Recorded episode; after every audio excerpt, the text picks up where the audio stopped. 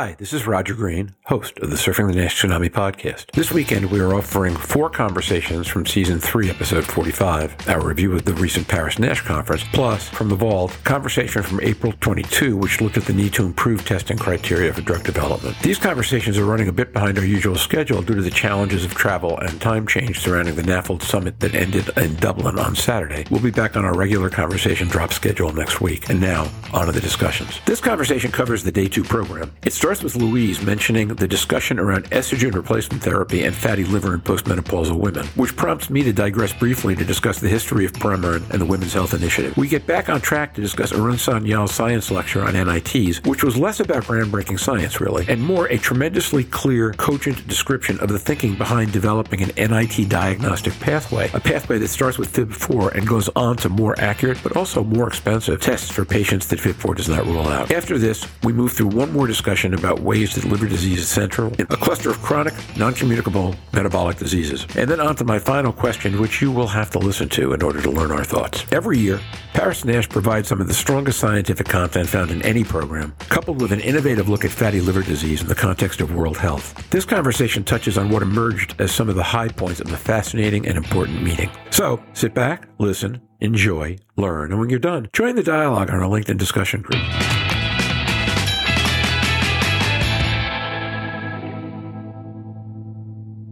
Second warning anything about either the Madrigal Symposium or the industry corner beyond the one comment that Louise has already shared? Jörn Schattenberg. Well, I think it's important that the industry sponsors are there and are engaging. It's the opportunity to be in touch and to hear more about their programs is always encouraging. Now, this is not new data they're presenting there, but they're reflecting about the drug development programs. It's there for completeness and and good to um, you know link to the respective people, but it's not the most exciting new data part of the meetings, I guess. Louise Campbell. No, but I think there was something of interest in there. They were talking about estrogen, and I think it was William Alazawi who stepped up to the mic to ask about estrogen afterwards. And in fact, I can't remember who the chap was who was talking that they've modelled in mice and also in women. And women, uh, because of course we develop NASH and fatty liver disease quicker after menopause, actually did say that if you then give estrogen replacement,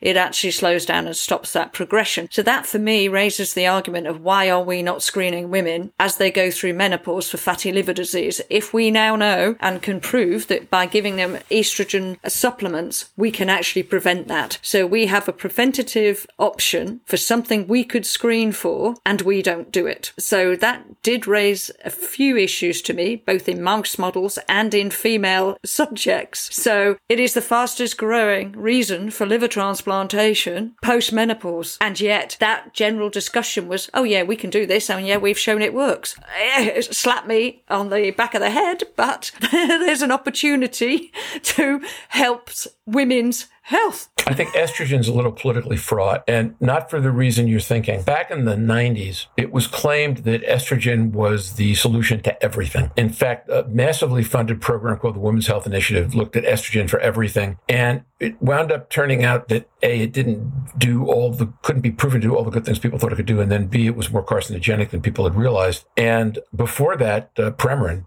had been growing as fast as any drug that was five years old or older in the US market and in many of the other world markets. And that just completely blunted it because people were afraid of unintended consequences. So I, I think that's part of what gets in the way here. And I, I, know the regulators would break out in hives if they had to approach new indications uh, for estrogen, given what that experience did. I'm guessing they break out in hives. They might have a less severe, but certainly physiological reaction. Absolutely. But I think we can tailor it a little bit better now. Um, uh, and there was an agree. awful lot of stuff on micro gut microbiome that I enjoyed but we need to be targeting menopausal health. Okay, we're getting to the end. I want one more comment and then final wrap up question. Arun science lecture. You were you had said you were looking forward to it because you thought it would be one thing. I think it was something different than what you described anticipating. Uh, how'd you feel about it? Yeah, he, he gave an overview on the future of clinical management a little bit, I guess, and NIT use. I had expected more of a forward looking statement, uh, but many of these were already uh, touched during the discussions that were with uh, Frank And as such, it was, he gave a very strong overview. It, it wasn't too many new aspects for me. I shouldn't say uh, this was um, disappointing. It was clearly something state of the art information on where the field moves. But from my perspective, the sessions around it had more aspects that were addressing the future. I did have a reaction to it. First of all, I agree with you. Second, I thought it was an interesting choice. To the degree that this meeting had a cardiologist in it, and we were starting to talk about multi-metabolic issues, one of the presenting challenges is going to be to create a compelling rationale for doctors who are not hepatologists to start screening for fatty liver to understand how easy it is and how much sense it makes. So while that wasn't what I would have thought of as a science lecture, and in that regard, I think you and I are completely aligned. I think we're also aligned that it was a really good job of what it was, and that in the context of what the meeting was trying to accomplish, I understood why he did that. Absolutely. I think what he also did is if you look back at Oksana's presentation about NCDs, was link it in very nicely to you can do a framework around that. That uh, allowed that uh, sort of roundedness of where you bring in other aspects. If you look at where the conference and you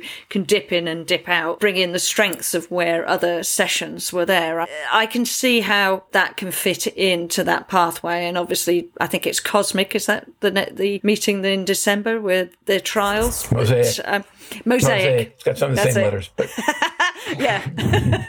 you know, and, I knew it was uh, something. And again, during our session, in the end, he stood up and says, you know, I think um, we as a hepatology field are in the position to actually stand up and unite all these different disciplines and help them moving forward. Something that, from his perspective, the cardiologists haven't been successfully done uh, to the same extent, and that the endocrinologists and now the liver field, and with all its oversight of the complete field, I think he's really in a position to move this forward. And I felt that was the very interesting message to me, and I'm very much looking forward to see how he fulfills this uh, position. And I think it led into your NCDs and, and the framework that we discussed the other week. There was something that you can see tying all together if we progress it. And I'd like to see that progressed because it sounds exciting. Okay, so I didn't tell anybody what the closing question was going to be because I had three of them and I wasn't sure which one I wanted to use. But let's try this one: a one to three word description of your um, how you felt as this meeting wrapped up about the future and why you would choose that particular description. Oh, I'll jump in. I suppose the future's bright, the future's metabolic coordination, because that's where we're all leading to. If we can all get on the same page, our organs are all subject to a set of risk factors, and we're just taking out the bit that we want. And this goes back to Donna's point I don't care what I die of, because once I'm dead, I'm dead. Just treat me as the person. We do need to get more person centric, and patients hold the key to that. And GLI, British Liver Trust, and ELPA, and all of that lot. Excellent, Louise. Thanks. Next. Jeff stays quiet. So, uh, following up with what I had said previously, um, hepatologists are trying to,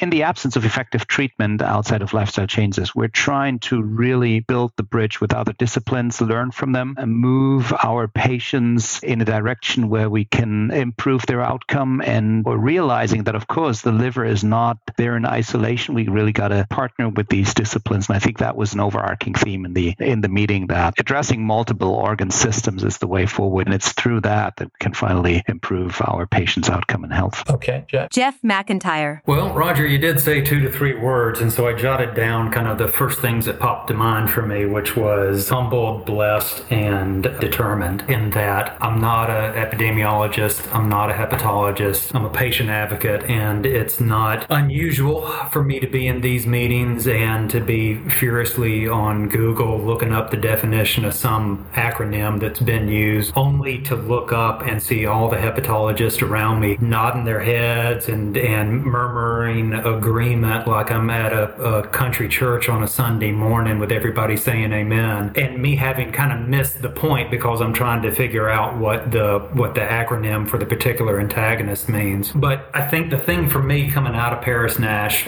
in more than three words is that as a patient advocate, you know, I don't always catch up with the the details of the science. What I'm looking for is the experience of the science. And I can say wholeheartedly that the experience of the science that we had at the meeting, my experience of it was positive. I came into this with maybe three meetings prearranged, and I didn't make it to every session because the end of the two days there, I ended up with over a dozen meetings with folks that wanted to talk and were excited about what they were doing and were really interested in what patients were getting organized and how patients could contribute or what point of view they may have on something. It's easy for me to get kind of get lost in the trees of the forest, if you will, of fatty liver disease and get caught up in the acronyms and the mechanisms. But at the end of the day, it's the experience, which is going to be something that we're going to value that I feel really humbled and blessed to be able to be around smart people like Jorn and Dr. Sanyal and you guys and keep working towards something that's going to put this together for liver patients and a, a brighter future for them. Well, so first of all, my friend, don't sell yourself short on the smart people concept. It might come from a slightly different direction, but I think the uh, quality